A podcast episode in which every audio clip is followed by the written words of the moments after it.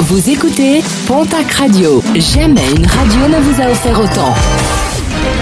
L'information locale à 9h, c'est sur Pontac Radio. Bonjour Jean-Marc Courage Sénac. Bonjour à toutes et à tous. Toujours trop pressé, malgré les nombreux appels à la prudence, plusieurs automobilistes ont été flashés ce week-end dans les Landes et parmi les records enregistrés, celui d'un quinquagénaire luxembourgeois, un automobiliste contrôlé à 215 km heure sur la 65 sur une portion limitée à 130. Toujours sur la route, grosse frayeur à Miélan dans le Gers, un camion frigorifique s'est couché hier sur la chaussée et c'était sur la RN 21. La chaussée glissante serait à l'origine de cette perte de contrôle. Aucun blessé n'est fort heureusement à déplorer. Un an de prison ferme et 27 000 euros d'amende douanière, verdict du tribunal après l'interpellation samedi d'un routier lituanien de 50 ans. Dans son véhicule, 15 kilos d'herbe de cannabis avaient été saisis.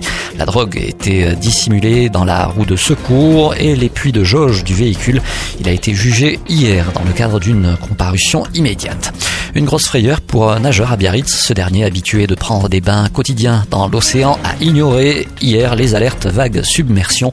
En difficulté près du trou au diable, il a finalement été secouru grâce à la mobilisation d'importants moyens.